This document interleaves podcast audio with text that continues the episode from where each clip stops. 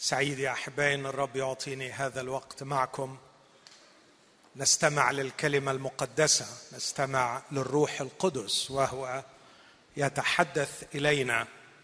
وأنا أثق أن روح الله يعرف ما نجتاز فيه يعرف طبيعة كل شخص والمرحلة التي يجتاز فيها كل شخص. وأثق أنه لا يأتي يوم على إنسان لا يكون للروح القدس كلام معه. في كل يوم من أيام الحياة أثق أن روح الله القدوس عنده كلام يقوله لكل واحد منا. السؤال هل نحن مستعدين أن نسمع لهمسات الروح لتعليم الروح لما يقوله الروح؟ للكنائس. هذا ما اصليه أن يفتح الرب قلوبنا لكلامه لتعليمه وأن نكون كما أوصانا الرسول يعقوب مستعدين أن نعمل بالكلمة لا أن نكون سامعين خادعين نفوسنا. أعتقد أنه يقصد بسامعين خادعين نفوسنا أننا نستبدل بالطاعة مزيدا من السمع فبدلا من أن نطيع ما نسمع نكون مستعدين أن نسمع أكثر ويعطينا الرب كلاما أكثر. لا نطيع لكننا نذهب لكي نسمع أكثر. هذا خداع للنفس لكن الرب يريدنا أن نسمع تعليمه وأن نعمل به. بشكر الرب لأجل الكلمة المقدسة المملوءة بالتعليم الذي نحتاج إليه. وعلى قلبي في هذا المساء أشارك بفكرة أضعها تحت هذا العنوان اكتئاب خبيث لكن هناك علاج أكيد. اكتئاب خبيث وعلاج أكيد. من أشرس الأمراض هو ما يسمى بالخبيث لأنه ما بيكونش معروف سببه أو أصله أو حتى خط سيره أحيانا ويكون الرجاء أو الأمل ضعيف في شفاء المرض الخبيث. لكن الليلة بنعمة الرب عايز أقدم من الكتاب المقدس نوع من الاكتئاب أسميه اكتئاب خبيث. لكن في نفس الوقت أقدم بنعمة الرب شفاء وعلاج يقدمه الكتاب المقدس. هستأذنكم نقف مع بعض وإحنا بنسمع بعض الأجزاء من كلمة الله. أبدأ بقراءة من سفر صموئيل الأول والأصحاح الثاني والعشرين. صموئيل الأول 22 في خلال حديث الروح القدس عن قصة شاول الملك وصل إلى مرحلة كان شاول فيها يشعر بالتهديد وبكآبة شديدة بسبب وجود داوود كشخص ممسوح ملك. في عدد سبعة من صموئيل الأول 22 فقال شاول لعبيده الواقفين لديه اسمعوا يا بنيامينيون هل يعطيكم جميعكم ابن يسى حقولا وكروما؟ وهل يجعلكم جميعكم رؤساء ألوف ورؤساء مئات؟ يعني كأنه بيقول لهم زي ما أنا عملت معاكم. هل يعطيكم؟ هل يجعلكم؟ حتى فتنتم كلكم علي. وليس من يخبرني بعهد ابني مع ابن يسى وليس منكم من يحزن علي. أرجو ما ننساش العبارة دي. ليس منكم من يحزن علي أو يخبرني بأن ابني قد أقام عبدي علي كمينا كهذا اليوم. ليس منكم من يحزن علي أو يخبرني بأن ابني قد أقام عبدي علي كمينا كهذا اليوم. يقصد يوناثان أقام داود عليه كمينا كهذا اليوم. أصح 23 الأصح التالي مباشرة وعدد 19 فصعد الزيفيون إلى شاول إلى جبعة قائلين أليس داوود مختبئا عندنا في حصون في الغاب في تل حجيلة التي إلى يمين القفر؟ فالآن حسب كل شهوة نفسك أيها الملك في النزول انزل. وعلينا أن نسلمه ليد الملك. برضو اسمعوا معي العبارة اللي بيقولها شاول. فقال شاول مباركون أنتم من الرب لأنكم قد أشفقتم علي. مباركون أنتم من الرب لأنكم قد أشفقتم علي. ثم أقرأ أيضا من سفر الملوك الأول والأصحاح الحادي والعشرين. ملوك الأول واحد وعشرين. والعدد الأول قصة عن أخاب الملك وحدث بعد هذه الأمور أنه كان لنابوت اليزرعيلي كرم في يزرعيل بجانب قصر أخاب ملك السامرة. فكلم أخاب نابوت قائلا أعطني كرمك فيكون لي بستان بقول لأنه قريب بجانب بيتي. فأعطيك عوضه كرما أحسن منه. أو إذا حسن في عينيك أعطيك ثمنه فضة. فقال نبوت لأخاب حاش لي من قبل الرب أن أعطيك ميراث أبائي. فدخل أخاب بيته مكتئبا مغموما من أجل الكلام الذي كلمه به نبوت اليزرعيلي قائلا لا أعطيك ميراث أبائي. واضطجع أي أخاب واضطجع على سريره وحول وجهه ولم يأكل خبزا. فدخلت إليه ايزابل امرأته وقالت له لماذا روحك مكتئبة ولا تأكل خبزا؟ فقال لها لأني كلمت نبوت اليزرعيلي وقلت له أعطني كرمك بفضة وإذا شئت أعطيك كرما عوضه. فقال لا أعطيك. كرمي. ثم أخيرا من سفر يونان.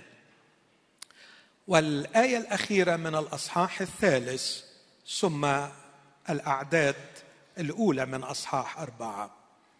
يونان ثلاثة عشره فلما رأى الله أعمالهم أي أعمال أهل نينوى وتوبتهم فلما رأى الله أعمالهم أنهم رجعوا عن طريقهم الرديئة.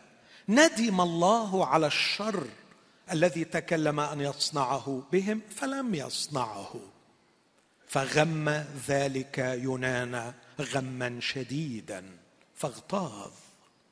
وصلى إلى الرب وقال آه يا رب أليس هذا كلامي؟ إذ كنت بعد في أرضي لذلك بادرت إلى الهرب إلى ترشيش لأني علمت أنك إله رؤوف ورحيم بطيء الغضب وكثير الرحمة ونادم على الشر. فالآن يا رب خذ نفسي مني لأن موتي خير من حياتي. فقال الرب هل اغتصت بالصواب؟ هل اغتصت بالصواب؟ هل انت غاضب بحق؟ هل انت مكتئب على حق؟ وخرج يونان من المدينة وجلس شرقي المدينة وصنع لنفسه هناك مظلة وجلس تحتها في الظل حتى يرى ماذا يحدث في المدينة. فأعد الرب الإله يقطينة فارتفعت فوق يونان لتكون ظلا على رأسه لكي يخلصه من غمه. ففرح يونان من أجل اليقطينه فرحا عظيما. ثم أعد الله دودة عند طلوع الفجر في الغد فضربت اليقطينه فيبست.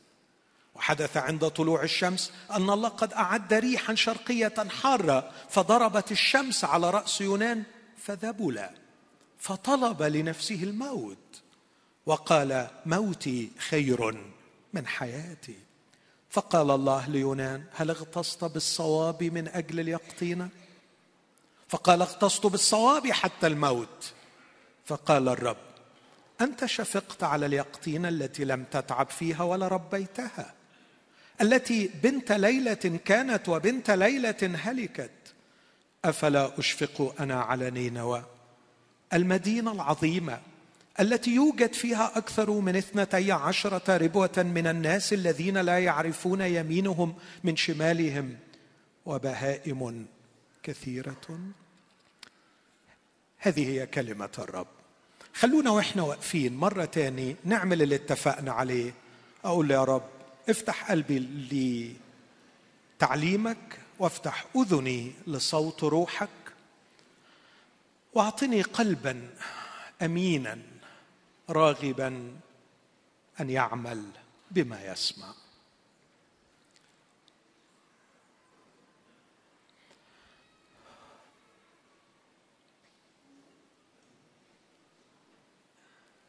أمامك يا رب نفوسنا أمامك شعبك المحتاج إليك.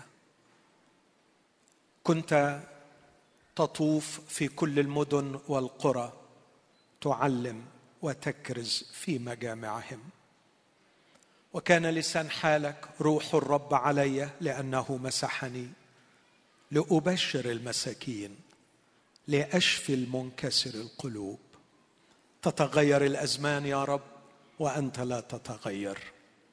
تتغير العصور والمواقع ورسالتك هي هي لا تتغير. أنت بيننا الآن. وأنت تريد أن تشفي قلوبنا. تريد أن تحررنا. تريد أن تفتح عيوننا. تريد أن تنادي لنا. تنادي للعمي بالبصر. تنادي للمنسحقين بالحرية. تنادي للمأسورين بالإطلاق. أتضرع إليك يا رب أن تعمل في الآنية الضعيفة في عبدك وأن تعطي كلاما عند افتتاح الفم. لشفاء وإطعام. نفوس محتاجة إليك. في اسم المسيح يا أبانا اسمع واستجب. آمين. تفضلوا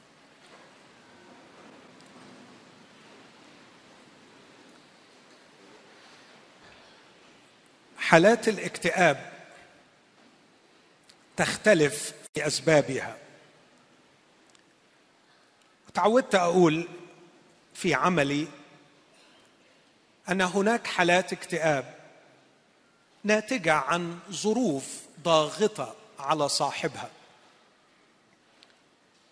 وغالبا في هذه الحالة بيكون حجم الاكتئاب متناسب مع حجم الظروف التي يجتاز فيها الشخص.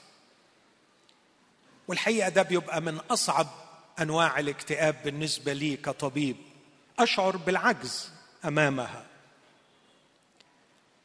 ولا أعتقد أن هناك علاج فعال في هذه الحالة إلا تدخل الله بأن يغير الظروف أو أن يغير الشخص فيستطيع أن يتحمل هذه الظروف.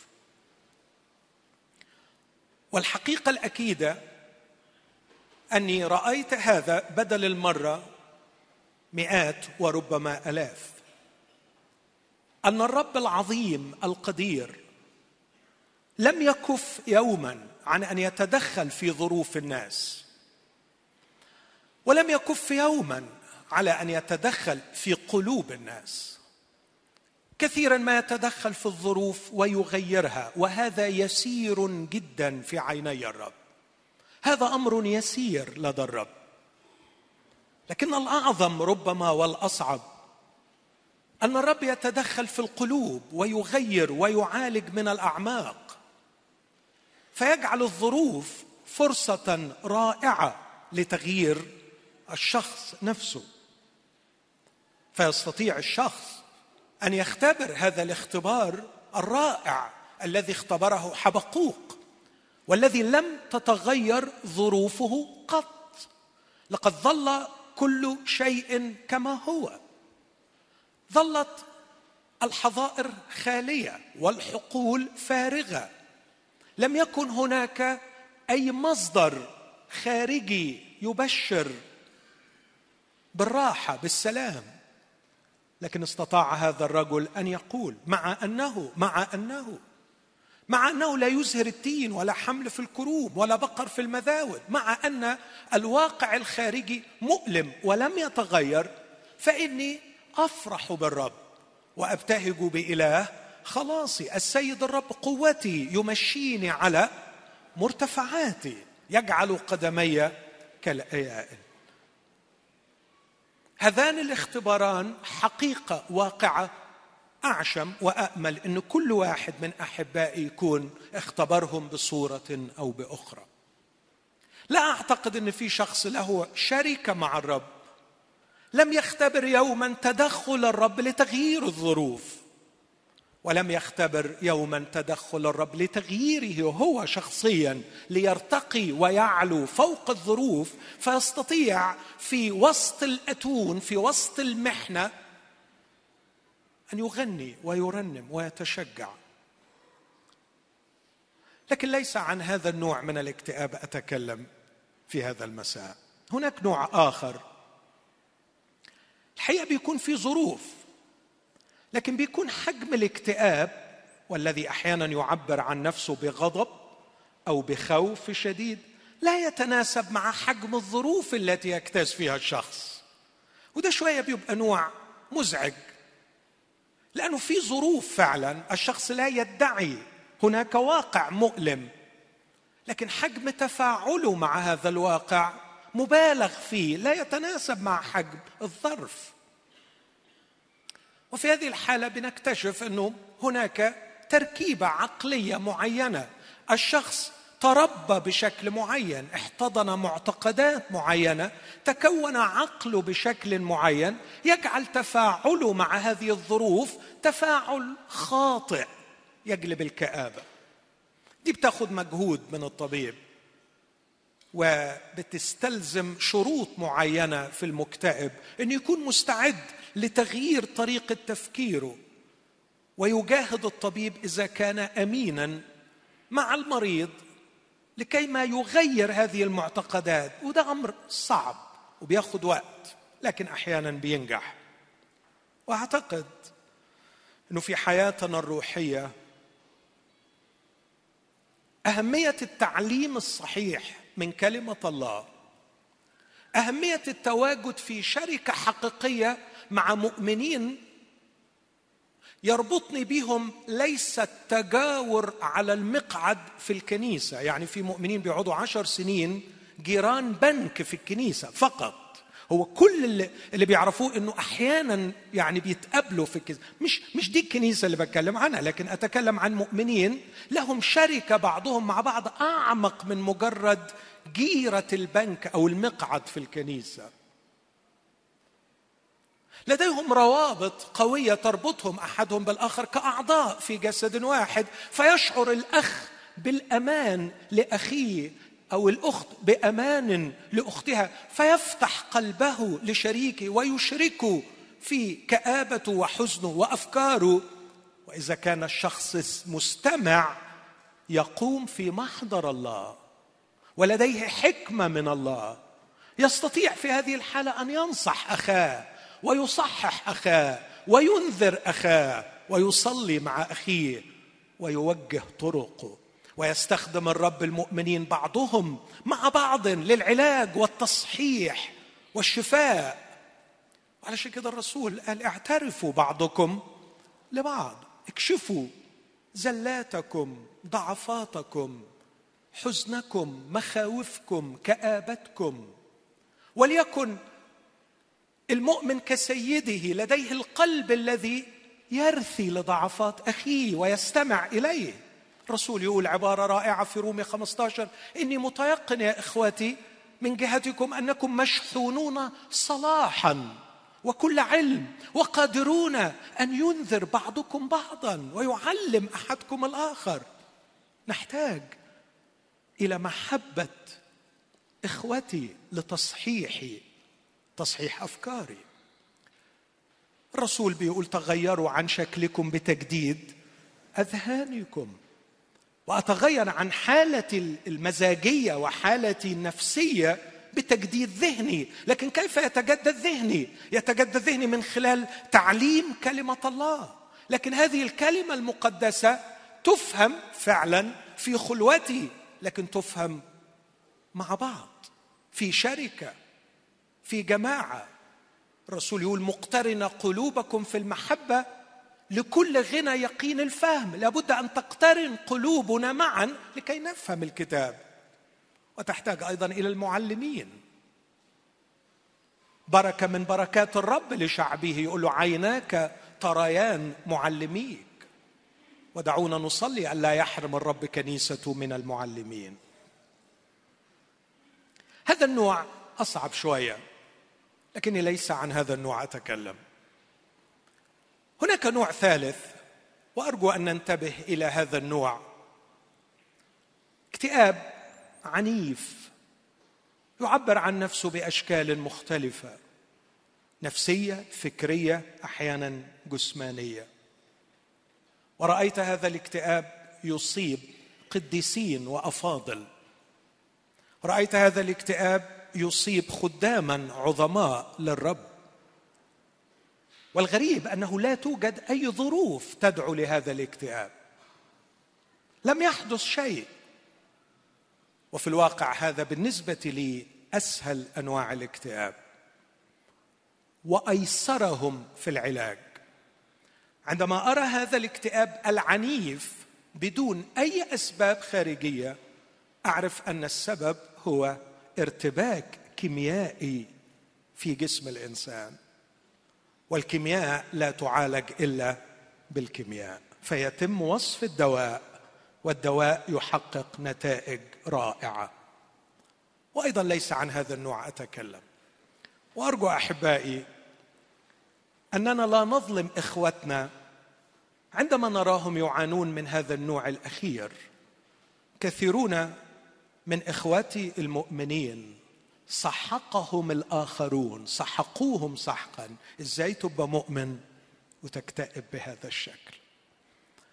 لقد نصبوا أنفسهم علماء وهم جهال وسحقوا الآخرين كأطباء بطالين ومعزين متعبين. أرجوهم أن يترفقوا بإخوتهم وأرجوهم أن يتخلصوا من هذا النوع من الجهل. جهل المفتي الذي يعطي لنفسه الحق أن يفتي في كل شيء. دعونا ندرك أن هناك أمور أعقد منا وأبعد منا وتحتاج إلى علم. وهناك أطباء أنفقوا حياتهم في أبحاث ودراسات واكتشفوا أن هناك أمراض سببها كيميائي تحتاج إلى تدخل كيميائي بالأدوية والأدوية أراها رحمة من الله لهؤلاء. لكن هذه الأنواع الثلاثة الشهيرة التي يواجهها أي طبيب نفسي. لكن هناك بعض الحالات لا تلجأ للطبيب وتعيش في كآبة شديدة. وللأسف الشديد هذه الحالات التي تعاني هذا الاكتئاب الشديد قد تكون منتشرة أيضا بين المؤمنين. ودي الحالات اللي عايز أتوقف عندها. وأعطيتها هذا العنوان اكتئاب خبيث. إنه اكتئاب فعلا خبيث. أحاول أحاول مجرد محاولة أن أبحث وأحفر ل... ل... لأرى معكم أسباب هذه الكآبة. لعل شخصا يسمعني اليوم يعاني من هذه الكآبة. وهذه الكآبة أدت إلى خصومة بينه وبين الله أو خصومة بينه وبين المجتمع أو الأفراد الذين هو في علاقة مع أسرته. اكتئاب يؤدي إلى مشاكل كثيرة وهو لا يصنف مع هذه الأنواع الثلاثة السابقة لكني اسميه كما ذكرت اكتئاب خبيث. لكن في النهاية أقدم بنعمة الرب علاج أكيد لهذا الاكتئاب. خلوني أحلل معاكم بسرعة اكتئاب شاول ابن قيس الملك. هذا الرجل محظوظ. العبارات اللي قريناها عنه عبارات غريبة لا تتناسب مع النعمة التي أعطيت لهذا الرجل في يوم من الأيام. خدتوا بالكم؟ أنا بس عايز أتأكد أنكم خدتوا بالكم في القراية إن الراجل بيعاني من حالة اكتئاب. عانى من حالة اكتئاب لدرجة إنه جمع كل الذين حوله ومش بس عايزهم يعني يلاحظوا إنه مكتئب لا ده عايزهم كمان يكتئبوا معاه. بيقول لهم ليس منكم من يحزن علي. إزاي أنتم مش حزنانين على الوضع اللي أنا فيه؟ أنا حزين وينبغي أن تحزنوا معي. كثير من أحيانا أباء أمهات أشخاص في البيت مكتئب. واللي مضايقه في اكتئابه مش بس اكتئابه لكن إزاي اللي حواليه مش مكتئبين معاه مش حاسين بيا. يا أخي حاجة غريبة بيضحكوا. تخيل تخيل بيضحكوا وبيخرجوا وبيروحوا وبيجوا مش مقدرين الكآبة اللي أنا فيها. لما جولوا الزيفيون وقالوا له إحنا مستعدين. نعمل عملية إجرامية. نعمل عملية إجرامية. إن إحنا نهجم على شخص بريء ونخطفه. ممسوح من الله داوود بطل الأمة وأمل الشعب. لكن هنعمل عملية إجرامية ونخطف داوود ونجيبه لك علشان تقتله. فاكرين اللغة؟ قرينا مع بعض. مباركون أنتم من الرب. لأنكم أشفقتم. علي أنتم الناس المحترمة اللي بتفهم. كآبة تريد أن يكتئب كل الذين حوله. لكن اسمعني الأمر الأخطر أنها كآبة تشوه الواقع. كآبة تجعل الشخص يقول للمر حلو وللحلو مر. كآبة تجعل صاحبها يخلق معتقدات خاصة به من جهة الواقع. تساهم في فصله عن الواقع وهذه المعتقدات ستؤدي به في النهاية إلى سحقه وتدميره فهو في النهاية الخاسر الأكبر من وراء هذه المعتقدات المدمرة. يرى جريمة خطف إنسان بريء أمر يستحق صاحب البركة من الرب. مباركون أنتم من الرب. لأنكم أشفقتم علي. يا للخداع إخوتي ربما هذا واحد من أسباب عشقي للكتاب المقدس لأنه كتاب الحق. لأنه يرصد النفس البشرية ويصف بروعة حقيقة الإنسان وحقيقة ما يفعله وحقيقة ما يعيشه. وكم نخسر إذ لا نحترم الكتاب ولا نحترم العهد القديم ولا نقف طويلا أمام كل كلمة وكل حرف في هذا الكتاب. كم كان رائعا وهو يرصد هذه الحالة النفسية. شاول المكتئب والذي يريد أن من حوله يكتئبوا معه والذي يكون معتقدات سرطانية مدمرة ستدمره ويريد أن يفرضها على الآخرين. تحول إلى شخص مؤذي لنفسه ولغيره. إيه مشكلته شاول؟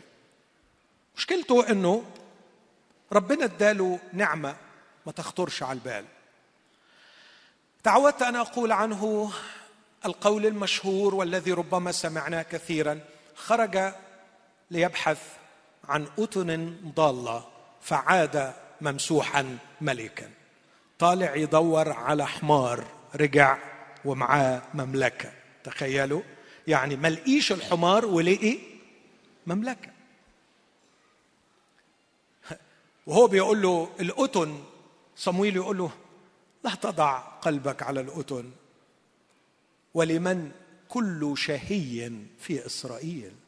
أنت مش عارف ربنا ناويلك على إيه؟ ربنا هيدي لك البلد كلها البلد كلها. وهو هو سأله قال له لماذا تكلمني بهذا الكلام؟ أنا مين؟ علشان تقول لي الكلام ده. في يوم من الأيام في أصحاح 15 وصمويل بيعاتبه بيقول له إذ كنت صغيرا في عينيك. أنت كنت صغير في عينين نفسك. لكن ربنا أنعم عليك إنعام غير عادي. وربما لا أستبعد إنه عندما حظي بهذا الإحسان الإلهي شعر بالامتنان وبعدم التصديق وقال أنا ما استاهلش ده كله. بس بعد شوية لا أنا استاهل طبعا. واستاهل ونص. وهو يعني ربنا ما عندوش نظر حاشا. هو ربنا لولا إنه شايف إن أنا الوحيد اللي أستاهل لولا إنه هو إدهاني طبعا. أنا اذكى أخواتي أكيد. عارفين اذكى اخواته اللي؟ أكيد ربنا ملقيش في كل إسرائيل حد في كفاءتي. حاسب يا حبيبي لا تحاول أن تبرر نعمة الله. لأن النعمة لو تبررت بأسباب ما عادت بعد.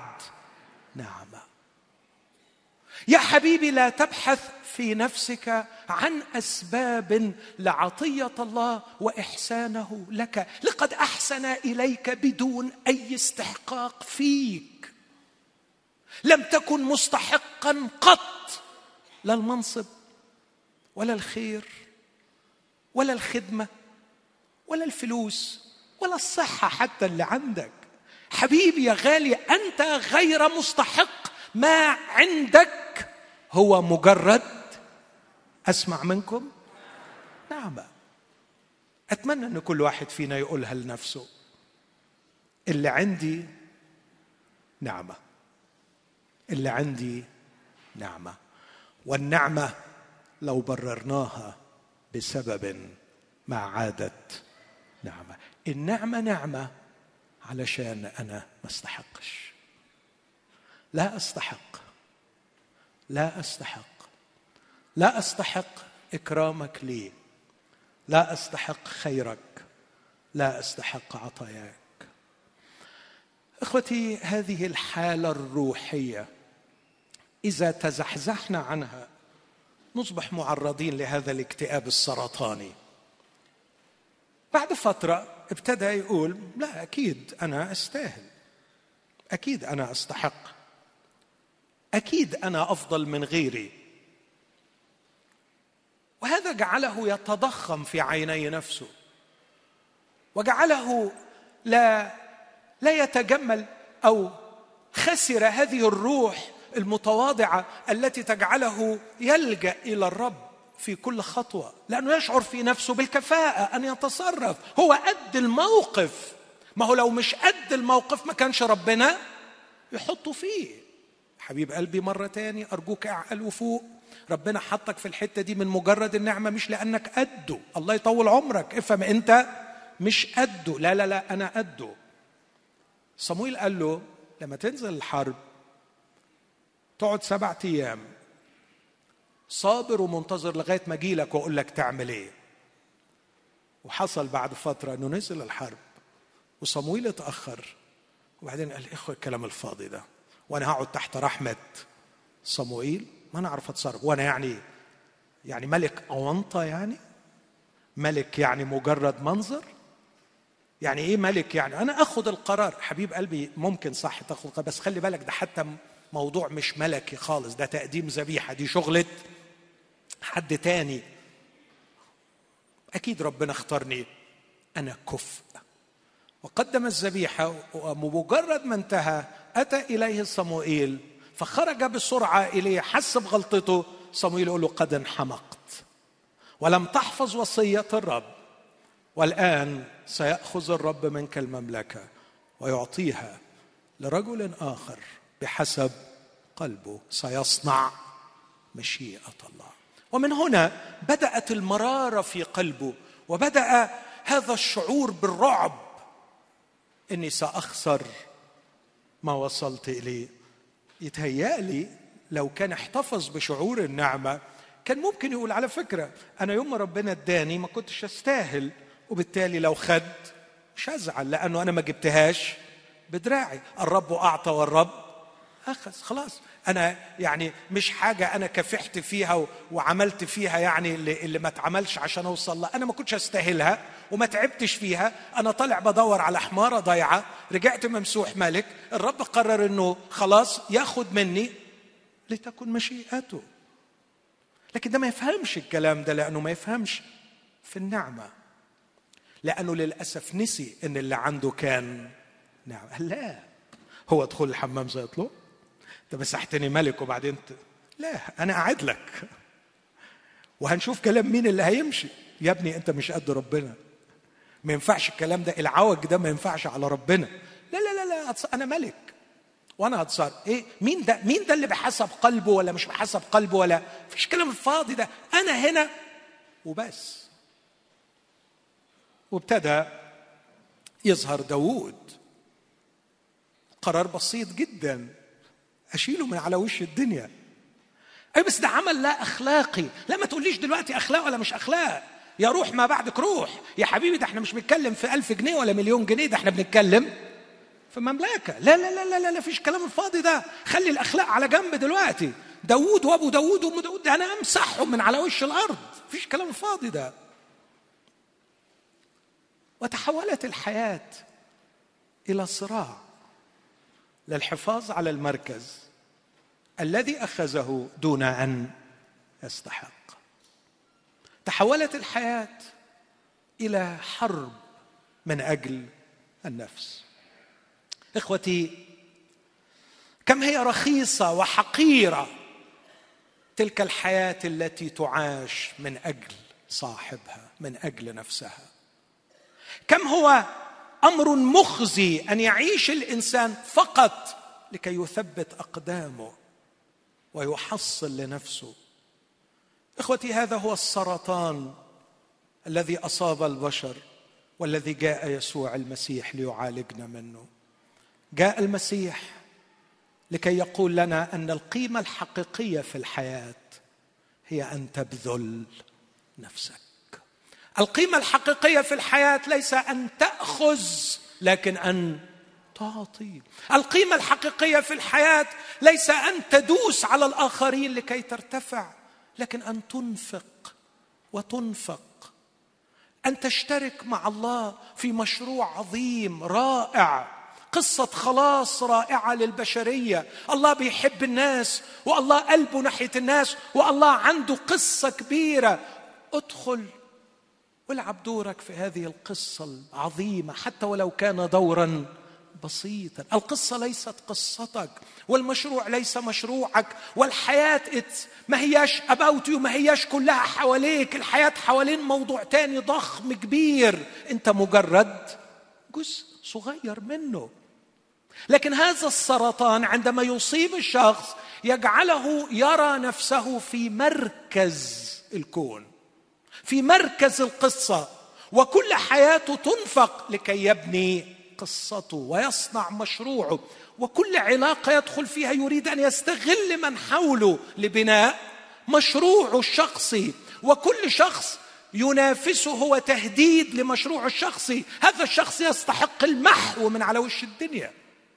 أنا. عارفين المثل البسيط بتاع زمان يا فيها يخفيها؟ بس مش فيها أي حاجة مش فيها على الهامش لازم أبقى فيها. في قلبها في مركزها في وشها أنا أنا أنا. العيشة من أجل أنا والموت من أجل أنا والتضحية من أجل أنا والمشروع هو مشروع أنا. هذا هو السرطان الأعظم الذي يدمر النفس البشرية. وواحدة من علامات هذا السرطان هي الكآبة. هذا الشخص الذي يعيش من أجل نفسه يملك كل شيء لكني أرجوكم صدقوني عن اختبار عن تعامل مع آلاف عن رؤية عن قرب لحالة قلب الإنسان يمتلكون كل شيء ولا يعرفون طعم الفرح. أما يسوع المسيح الذي كان رجل أوجاع ومختبر الحزن وكان يتوجع كل يوم وهو يتعامل مع آلام البشر هذا الشخص الذي لم يكن له أين يسند رأسه كان يتكلم في نهاية حياته وهو ذاهب إلى الصليب عن فرحه وعن سلامه الذي يتركه لتلاميذه. كان يسوع في أعماقه هناك فرح عميق لا يعرفه العالم وسلام عميق ويريدنا أن نختبر هذا العمق في الفرح والسلام الذي لا يعرفه العالم. يمكن ما يكونش عندك مملكة ما أعتقدش أن عندك مملكة أكيد ما عندكش مملكة. لكن ممكن تكون المملكة هي أجيب من الآخر خدمتي. خدمتي هي هو حد يقرب. خدمتي مملكتي. عيلتي مشروعي فلوسي حاجتي مواهبي منصبي وضعي. مملكة بس على يعني سكيل صغير. شاول فوجئ إن الواقع ماشي مش زي ما هو عايز. فوجئ إن داوود ده بيعمل حاجات حلوة. فوجئ إن داوود ده محبوب من الشعب. وفوجئ إن البنات بتغني له وبتقول قتل شاول ألوف لكن داوود ربوات. لا فوجئ بمصيبة أكبر. إن بنته بتحبه وعايز تتجوزه. لا فوجئ بمصيبة أكبر من ده كله. إن يوناثان ابنه بيحبه كنفسه وقطع معه عهد. هذا هو الواقع. شاول تعال على جنب أقول لك كلمة في ودنك حبيبي. أرجوك افتح عينيك واقرأ الواقع قراءة جيدة. هذا النوع المتمركز حول ذاته. الذي يعيش من أجل ذاته والذي سيموت من أجل ذاته هذا النوع غبي في قراءة الواقع. لا يقرأ الواقع لأنه مشغوليته بنفسه تفصله عن الواقع. وعندما يستفيق اسمعوني ويرى الواقع الحقيقي لا ينسجم مع الواقع اللي هو بيشتهيه كل اللي بيعمله حاجة واحدة هدمر الواقع الحقيقي عشان أخليه يمشي مع الواقع اللي أنا عايزه. مين؟ مين يعني؟ يوناثان؟ أموت يوناثان. صاروا كان عايز يقتل ابنه. مرة كان عايز يقتل ابنه صراحة كده يعني عيانا بيانا صوب الرمح نحوه علشان يقتله. بس في مرة تاني عمل لعبة خطيرة جدا علشان يقتله. في الحرب حب إن هو يعمل حركة كده بحيث إنه يرجم يوناثان. هذا الشخص عندما يرى تهديدا حتى من ابنه ما عندوش مانع يمحي الكل لأنه يعيش من أجل نفسه. سرطان خبيث احذر احذر من هذا الأمر الرهيب. انتهى به الأمر بهذه العبارات. محتاج حد يحزن عليا محتاج حد يشفق عليا. يحزن عليه في شره في إجرامه. يحزن عليه في خطاياه وخبثه. يحزن عليه ويشفق عليه ويشجعه على على القتل اللي عايز يعمله. هل من الممكن أن التشوه الفكري يصيب الإنسان؟ على فكرة هو كان مصدق انه هو مظلوم ومحتاج حد يشفق عليه. وأنا بوجه كلامي لكل إخواتي اللي بيسمعوني. قد يكون بداخلك موجات من الكآبة موجات من الحزن موجات من الرثاء للنفس. نفسك صعبانة عليك. وعلى فكرة ده من حقك إنك تعيش كده وتجرب كده لو كان في أسباب حقيقية وندور على علاج. لكن سؤالي اللي عايز أسأله هل هذه الموجات لها ما يبررها؟ هل هذه الموجات حقيقية ولها أسباب واقعية أم أنها قد تكون من هذا النوع؟ حزن ورغبة في أن يرثي لي الكل ويشفق علي الكل ويتعاطف مع الكل وشعور عميق بإني مظلوم والسبب هو التمركز حول الذات. قصة هذا الرجل في النهاية مؤلمة للغاية. هذا الرجل ظل على عناده ولم يلجأ لإلهه وركب كل الوسائل لتغيير الواقع وجعله كما يريد. حتى لو اضطره الأمر أن يلجأ إلى العرافة ولجأ إلى العرافة. وفي النهاية عاش مكتئبا ومات منتحرا. عاش مكتئبا ومات منتحرا من عاش من أجل نفسه. أرجوكم ترجعوا تقروا قصة شاول. واجب صغير دور ثلاث مرات في حكايته. يقول الكتاب حاجة بالارتباط بنفسه. دور على كيف كان يضم إلى نفسه وكيف كان يختار لنفسه وكيف كان ينصب نصبا لنفسه كان يعيش من أجل نفسه. القصة الثانية لا تختلف كثيرا لكن نفس نوع الاكتئاب قصة أخاب. أخاب ملك وكان القصر بتاعه في وادي يزرعيل.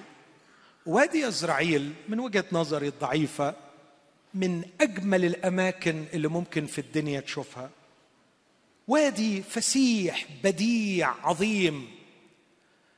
لما تشوفوا بين الجبال منظر بديع وكان قصره هناك وكان قصره مطعما بالعاج. وبعدين يبدو إنه في يوم يبدو إنه دي ما قالهاش كتاب لكن يتهيأ لي إنه وقف على سطح قصره وشاف المساحات الشاسعة التي يمتلكها. بس لقي في حتة كده حتة اشتبعوا. ودي تعبته قوي. في حتة مش تبعي. ما ينفعش. ما ينفعش يبقى في حاجة مش تبعي. إزاي؟ ده حتى ربنا ما يرضاش. يعني أبقى الملك ويبقى في حتة جنبي مش بتاعتي مش تبعي. آه ممكن على فكرة. يعني حضرتك لو تفهم لو في ذرة فهم أنت إنسان محدود.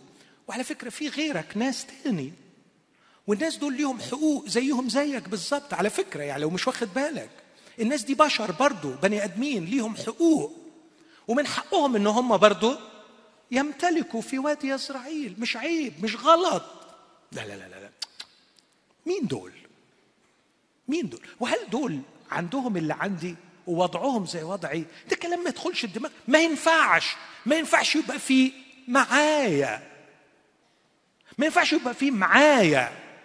يعني ما ينفعش يبقى في معاك. انت ربنا آه الناس دول من جواهم بيبحثوا عن أن يكونوا الله دون أن يدروا وهذا هو السرطان. فراح قال لنبوت نبوت أنت عندك كرم ادهوني من فضلك. وطبعا حج خيبة وكلام فارغ. اعمله بستان بقول عشان أنا مشتاق على الفول والعدس شوية اليومين دول وعايز طب يا حبيبي ما انت عندك بساتين كتير ما تحول أي واحد. زنقت إنه كرم نابوت الإسرائيلي بس هو اللي ينفع يبقى كلام فارغ.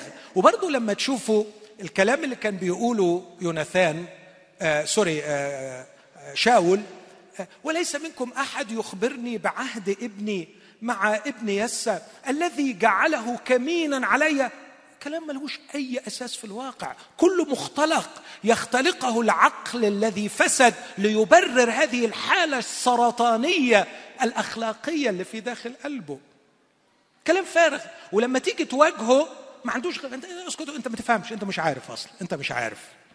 يا عمي الواقع مش كده خالص. على فكرة الراجل داوود بن ياسا ده راجل راجل كل اللي بيطلبه في الدنيا إنك تحل عنه. الراجل مش طالب منك حاجة. طب على فكرة الواقع بيقول إن ربنا حبسك في إيده مرتين كان يقدر يخلص عليك وعمل إيه؟ وعفى عنك. لكن هؤلاء الأشخاص بشعين في قراءة خاطئة واختلاق أفكار مختلفة عن الواقع. عشان كده فعلا يعني كطبيب نفسي لا ينفع اديله دواء ولا ينفع أقعد معاه ولا ينفع أصلح له دماغه ولا هي دماغه هتتصلح. دي مصيبة سودة فعلا. لأنه تشوه عميق للغاية نابع من الجذور. لقد توحشت النفس البشرية. ولا ينفع معاها كلام ولا علاج. هتكلمه تقول له إيه في حالة زي كده؟ هو ما بيشوفش ما بيسمعش غير اللي هو عايز يسمعه. بس الناس الكذابين هقولها تاني وحط تحتها 100 خط. بس الناس الكذابين هم المسموعين. بس الناس الكذابين هم المسموعين. اللي بيقولوا له تعال نسلمه لك. يقولوا مباركون أنتم من الرب لأنكم أشفقتم. يا إلى هذا الحد الديستورشن التشويه في الواقع وفي العقل؟ نعم. اخاب أصل أنا مزنوق في بستان بقول. يا أخي عيب تختشي على نفسك وأنت راجل ملك. لا شوف الخيبة اللي أكبر. الراجل نبوت حافظ الكتاب قال له الحقيقة عندنا نص. بيقول لا تنقل تخم الآباء. فأنا ما أقدرش. الوصية ربنا وصانا إنه ملك كل سبط يفضل جواه. فأنا لو بعته لك حضرتك من سبط تاني هنلخبط الدنيا. فأنا مش هعمل الخطية دي. فحاشا لي من الرب إني أبيع ميراث آبائي.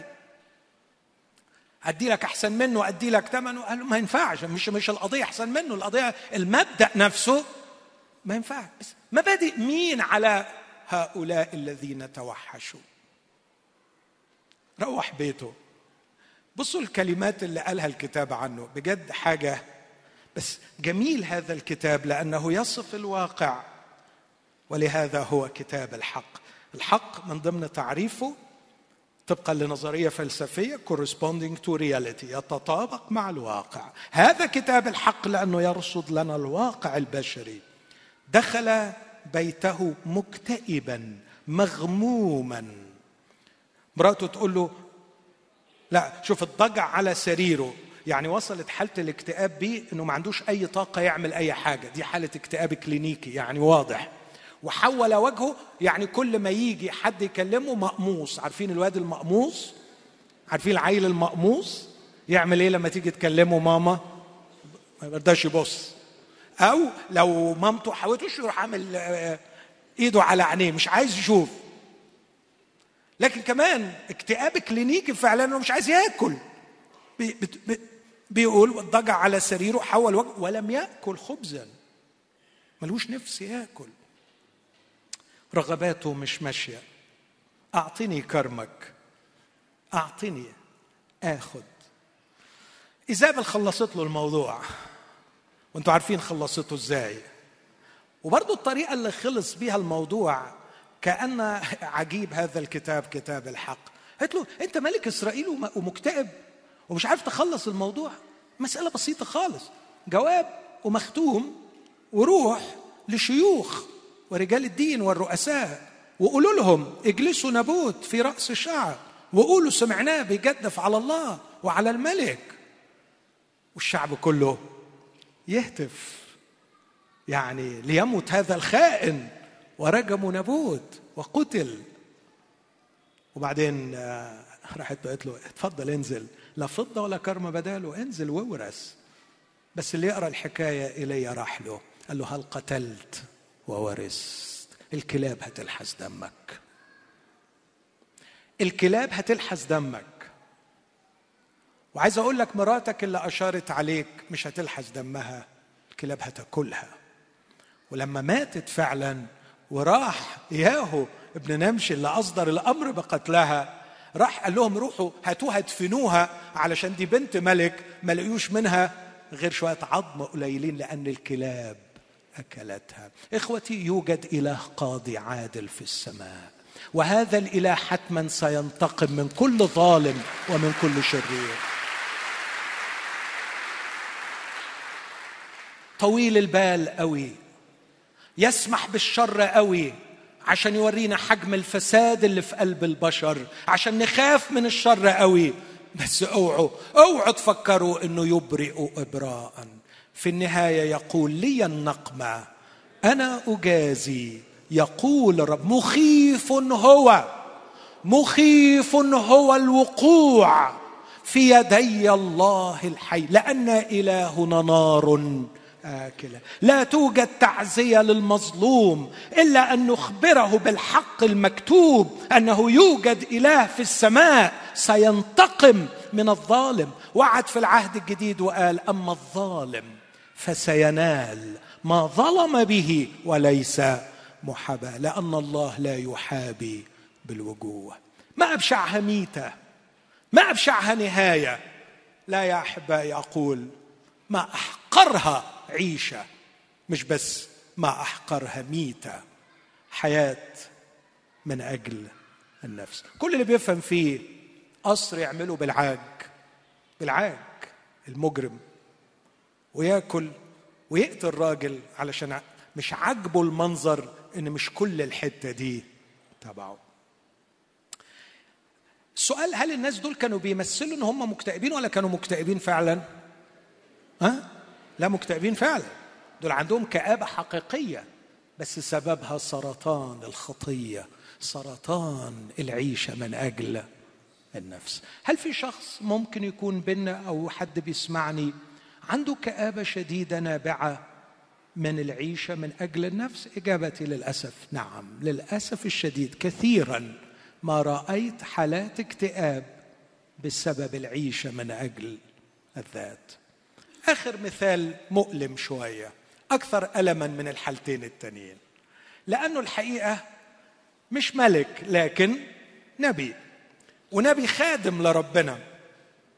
والسبب اللي خلاك تأب بصراحة يغيظ. عارفين الحكاية. ربنا قال له روح بشر في نينوى قال له لا مش هروح. يونان عيب يا حبيبي روح بشر نينوى لا أنا ما بطيقش الجماعة دول. يونان الموضوع مش خاضع لذوقك ومزاجك وبتطيق إيه وما بتطيقش إيه. القصة قصتي يا يونان والناس ناسي والبشارة بشارتي والخدمة خدمتي وأنا الكبير وأنا صاحب الشغل وأنا صاحب العمل. آه بس أنا نبي برضو. نبي على روحك يا حبيبي. لأنه أنا اللي اخترتك وخليتك نبي. أنت مش هتألف مش هتعمل اللي أنت عايزه علشان أنت مجرد نبي. ما ينفعش عيب. لكن للأسف هذه حماقتنا كبشر. بعد ما ربنا ينعم علينا ويكرمنا نفكر إن الحكاية كلها حوالينا. يا ابني فوق ما يصحش. يونان أنت خدام. ربنا يقول لك روح شرق تروح شرق. ربنا يقول لك روح غرب تروح غرب. ربنا قال له روح نينوى في الشرق. راح البعض بيقول ألفين كيلو متر في الشرق في الغرب. يعني عايز يبعد تماما عن الحتة اللي ربنا. يونان معقول الكلام ده حبيبي؟ معقول الغبا يركبك بهذا الشكل وتتصور إنك تعمل كده؟ آه. آه. أقول لكم حاجة غريبة عشان تشوفوا لما الخطية السرطان ده يركب البني آدم ويعيش من أجل نفسه. لما نزل السفينة سألوه أنت إيه إيه المصيبة اللي أنت عاملها؟ قال لهم أنا هربان من الله. مين الله بتاعك ده؟ قال لهم اللي صنع البر والبحر. اللي صنع البر والبحر. بس خدوا بالكم لما حب يهرب من ربنا راح هرب فين؟ في البحر. الاثنين ماشيين مع بعض. مين ربنا يا يونان؟ ربنا هو اللي عمل البر والبحر. طب هتهرب من ربنا فين يا يونان؟ في البحر. يا ابني أنت لسه قايل ربنا كمان عمل البحر بس عارف اللي حافظ؟ مش فاهم. عندما تسيطر هذه الخطية ويتمركز الإنسان حول نفسه يغيب عقله. يغيب. هتعمل إيه؟ ههرب. ومعايا فلوس. وهدفع أجرة المركب. ومش هعمل اللي هو عايزه. ليه؟ في إيه؟ الناس دول ما ينفعش يخلصوا دول بهدلونا وقالوا قيمتنا وضربونا و... و... و... وأهلكونا و... وعملوا فينا اللي عملوه. ما ينفعش. دول يعيشوا دول لازم أنت تنتقم منهم. يا حبيب قلبي أنا اللي أقول أنتقم ولا ما أنتقمش؟ وأنا اللي أحدد المواعيد. وأنا اللي. أنا يا ابني ربنا. آه أنت ربنا وأنا نبي برضه هل من الممكن أن يصل بنا الغباء والكبرياء إلى هذا المستوى في التعامل مع الله؟ حدث ولا حرج. حدث ولا حرج عندما تغيب الخشية أمام الله. عندما نرى انفسنا كخدام نتكلم وكأننا صرنا آلهة. عندما نرى الأشخاص كأنهم صاروا مكان الله. ويغيب تواضع الخادم الذي لغته دائما بماذا يكلم سيدي؟ عبده. أنا عبدك يا رب. وأنا أعظم شرف لي إني أعمل مشيئتك. يا سيدي يسوع المسيح عندما ترتقي بي جدا جدا جدا جدا أقترب بخشية وبحذر إلى باب البستان. وهناك أركع لا اجرؤ أن أركع بجوارك لكن بعيدا عنك. وقمة التلمذة هي أن أصلي صلاتك وأقول كلماتك لا تكن إرادتي بل إرادتك. هذا هو النجاح الروح هذا هو السمو يا سيدي. عندما أصل إلى هذا المستوى أكون جديرا بلقب خادم لله. لا أستحق لقب خادم لله. وأنا أعمل مشيئتي وليس مشيئة الله. بس ربنا قال له أنت دخلت في حارة سد والبحر ده بتاعي والريح بتاعي وأنا بقى يعني هنفذ اللي أنا عايزه. فهيج البحر. فالناس راحوا قالوا له يا عم قوم اعمل إيه؟ صلي. قال لا مش هصلي. يا ابني صلي. صلي علشان ربنا يشيل عننا المصيبة دي. قال لهم أموت ولا أصلي. ارموني في البحر. أموت ولا أصلي. بس من فوق ربنا قال له لا مش هتموت وهتصلي. وأنا هعرف أخليك ما تموتش وأخليك تصلي غصب عنك. وعمل له حاجة عجيبة. مش عايزين يصدقوها. هم أحرار لكن الحوت بلع. يونان. وفي بطن الحوت يونان ما كانش عنده غير حاجة واحدة يعملها إنه يصلي في المطحنة اللي شغالة بتطحن. وصلى صلاة جميلة جدا. ومن أجمل كلمات قالها قال الذين يراعون أباطيل كاذبه يتركون نعمتهم. لقد كنت في نعمة عندما كنت أطيعك يا رب لكني تركت هذه النعمة لأني راعيت أباطيل كاذبه عندما قررت أن أعيش طبقا لأهوائي ومعتقداتي وأفكاري. والرب أمر الحوت والحوت قذف يونان. وغصبا عنه راح وتمم الارساليه والناس خلصت. بس تصور يعني في نوع من العلاج النفسي بنسميه cognitive behavioral therapy. يعني نحاول نعقله ونحاول نغير سلوكه. الراجل ده ربنا دخله في عاصفة ورماه في بحر. ودعكه في بطن حوت واللي في دماغه؟ في دماغه. يعني قد إيه الإنسان تعيس ومسكين بدون رحمة الله. وبعدين طلع وقعد من بعيد يتفرج لقي المدينة كلها خلصت وربنا ما نزلش غضبه عليهم فغم ذلك يونان غما شديدا. إيه المشكلة؟ المشكلة إنه أنا طول عمري بقول إسرائيل إسرائيل إسرائيل وربنا بيرحم إسرائيل. طلع مش بس إسرائيل اللي بيترحم لكن كمان أشور بيترحم وتساوى أشور بإسرائيل. يا دي المصيبة. يتساوى أشور بإسرائيل. يعني كلنا كده نبقى زي بعض يعني؟ لا لا لا لا لا لا لا. لا لا حاسب حاسب حاسب. يعني كلنا كده زي بعض؟ يعني عايز تقول إن ده يساوي ده وده زي ده؟ لا لا لا انت بتهرج ما ينفعش ابدا. اي حبيبي بس ربنا بيقول ان هم زي بعض. وربنا بيشفع على ده وبيشفع على ده وبيحب ده وبيحب. ربنا براحته لكن لا يمكن ابدا أنا اساوي طائفتي بطائفته ولا يمكن اساوي شعبي بشعبه. ما تخلطش ابو قرش على ابو قرشين الله يطول عمرك. أيوه بس ربنا خلطهم. وشايفهم كلهم بتمن واحد. ربنا براحته لكن أنا براحتي. أنا أشوف زي ما أنا عايز. وربنا من فوق بيتفرج بألم. بس حب يعمل له حركة جميلة. راح مطلع له يقطينة طلعت فجأة. ولأول مرة نلاقي يونان فرحان ففرح فرحا عظيما. الحاجة الوحيدة عند هذا الشخص اللي ممكن تخليه يتنازل عن انتمائه الطائفي هي مصالحه الشخصية. لما توصل إلى انه يبقى في شيء شخصي. ساعتها ممكن نتنازل. فممكن أفرح بس أشور خلص زي بعضه يخلص. المهم إن اليقطينه طلعت على رأسي فأنا مبسوط. أنت كنت من شوية مغموم. أيوه أيوه مغموم. بس في حاجات حلوة حصلت دلوقتي. اليقطينه طلعت كده منظر جميل. راحت اليقطينه ماتت. فقال له خذ نفسي. أنا عايز أموت. قال له هل اختصت بالصواب؟ هو أنت غضبان؟ وده اللي كنت بفكر أحطه عنوان لهذه الخدمة. هل اختصت بالصواب؟ يعني هل الكآبة اللي أنت فيها عندك حق فيها؟ ليك حق في الكآبة اللي انت فيها دي. وانتهت القصة بهذا السؤال ولم يجب يونان.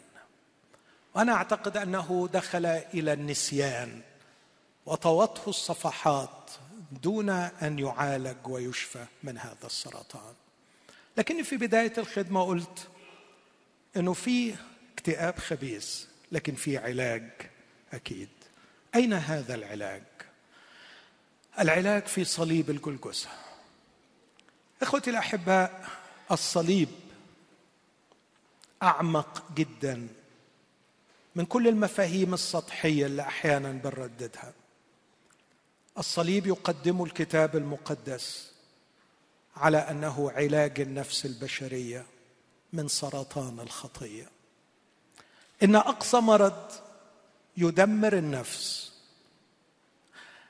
ليس سرطان الجسد لكن سرطان النفس. وسرطان النفس هو دورانها حول ذاتها وعيشتها من أجل ذاتها. وهذا السرطان لا يعالج إلا في صليب المسيح. اسمع العبارة دي في عبرانين تسعة. يقول عن الرب يسوع أظهر مرة عند انقضاء الدهور ليبطل الخطية بذبيحة نفسه. ممكن نحفظ العبارة دي مع بعض. خلونا نطلعها مع بعض في رسالة العبرانيين. من فضلكم لو أمكن نسمعها وإحنا واقفين وإحنا بنصلي وبنرنم مع بعض. في رسالة العبرانيين أصحاح تسعة. يقدم الرسول هذا التعليم. أرجو أنك تفكر فيه بعمق معايا. ده أهم جزء في العظه عبرانيين تسعة. عدد 26 الجزء الثاني منه. ولكنه الآن قد اقرأ معايا اقرأ معايا النص ده. قد أظهر مرة عند انقضاء الدهور ليبطل الخطية. بذبيحة نفسه. قولها معايا. ليبطل الخطية بذبيحة نفسه. إلى اليوم بنصلي من كل قلوبنا أن الرب يقود العلماء لاكتشاف عقار يبطل السرطان. أمين؟ نصلي من أجل هذا الأمر. علينا أن نصلي أن يقود الرب الأطباء والعلماء لاكتشاف عقار يبطل السرطان. لكن الخبر الأعظم إذا كان العلم إلى اليوم لم يجد عقارا يبطل الخلايا السرطانية. يوجد علاج لسرطان النفس. سرطان النفس هو الخطية. وذبيحة يسوع المسيح تبطل الخطية. يعني إيه تبطلها؟ توقف نشاطها السرطاني. توقف نشاطها. إلى أن يأتي يوم يتم فيه فداء الجسد. وننتهي تماما ونودع كل أثر للخطية. لكن الخبر الأكيد أن التوحد مع المسيح المصلوب يقود النفس لرحلة شفاء فيها يبطل سرطان النفس يتوقف في الحال النشاط السرطاني. فكر في نفسك. نفسك أهم من جسدك. نفسك مصابة بهذا المرض كلنا ولدنا بهذا المرض. الخطية تجعلنا نعيش من أجل أنفسنا. وهذا ما يجلب الكآبة والحزن الفراغ والخواء الحياة التي بلا معنى. عيشة بلا معنى وميتة بلا معنى. لكن الخبر سرطان الخطية يوجد له علاج. يبطل في الحال بالتوحد مع المسيح المصلوب. ارفع عينك للمسيح المصلوب. وقول له أنا بشوف العار وأنا بشوف الألم والوجع والصراخ. أدرك الآن لماذا كنت تتوجع هناك. كنت هناك معذبا لتصنع هذا العقار الذي يبطل الخطية بذبيحة نفسك. اطلب من الرب أن يتسرب إليك شفاء يسوع. شفاء يسوع. قال له اصنع حية من نحاس وارفعها على راية وكل من نظر إليها يحيا. وقال يسوع كما رفع موسى الحيه في البرية. هكذا ينبغي أن يرفع ابن الإنسان لكي لا يهلك كل من يؤمن به بل تكون له الحياة الأبدية. لمسة شفاء. أنا عايز الشفاء ده. أنا عايز ذبيحة نفسك تبطل خطيه نفسي. صلي الصلوة دي معايا. ذبيحة نفسك. تبطل خطية نفسي. تبطلها. توقف سرطانها. توقف انتشارها. توقف دوراني حول نفسي. توقف عيشتي من أجل نفسي. تحولني إلى تلميذ ليسوع المسيح. خلصني يا رب. لمسة شفاك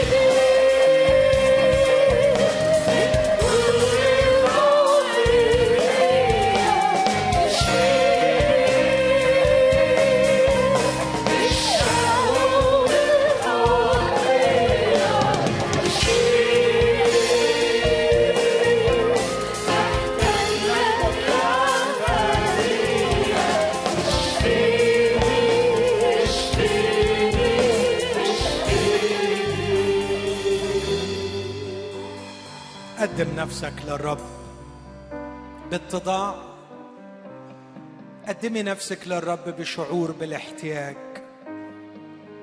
قل له اعمل المعجزة العظيمة. في كياني في الداخل. ابطل سرطان الخطية. اوقفوا وحدني بذبيحتك على الصليب أيها المصلوب.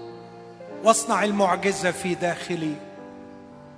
فلا أعود هذا الكائن الخبيث الذي يعيش من أجل نفسه. لكن أكون كشجرة مثمرة. أكون كأغصان ترتفع فوق حائط. أكون مثلك يا يسوع. أعطي الثمر في أوانه والورق لا يذبل. أعيش. من أجلك من أجل مشروعك أكف عن أن أعيش من أجل نفسي. مزاجي قصتي مشروعي. اخرجني من هذه الدائرة الخبيثة. حررني اطلقني بعيدا. أوقف سرطان الخطية في نفسي. أظهرت مرة عند انقضاء الدهور لتبطل الخطية بذبيحة نفسك ابطلها في داخلي أوقف مفعولها. لا تملكن الخطية في. أعيش حرا خادما حقيقيا مثمرا للآخرين. وليس لنفسي. ثق في شفاء يسوع. ثق في جلدته التي بها شفيت نفوسنا. من أشرس مرض من الخطيه اقبل اقبل اقبل واتحد مع كثيرات وكثيرين في هذا المساء. اخرج من الحبس ابطل الخطيه اوقف هذا السرطان انقذ نفوسا حطمها العدو حطمتها الخطية. انهض يا رب. انهض شعبك لكي ما يكون لك تلاميذ. ويكون كل بنيك يا سيد تلاميذ بحق. يشبهونك يتبعونك. يعملوا مثل ما عملت. أبانا في اسم المسيح استجب. آمين.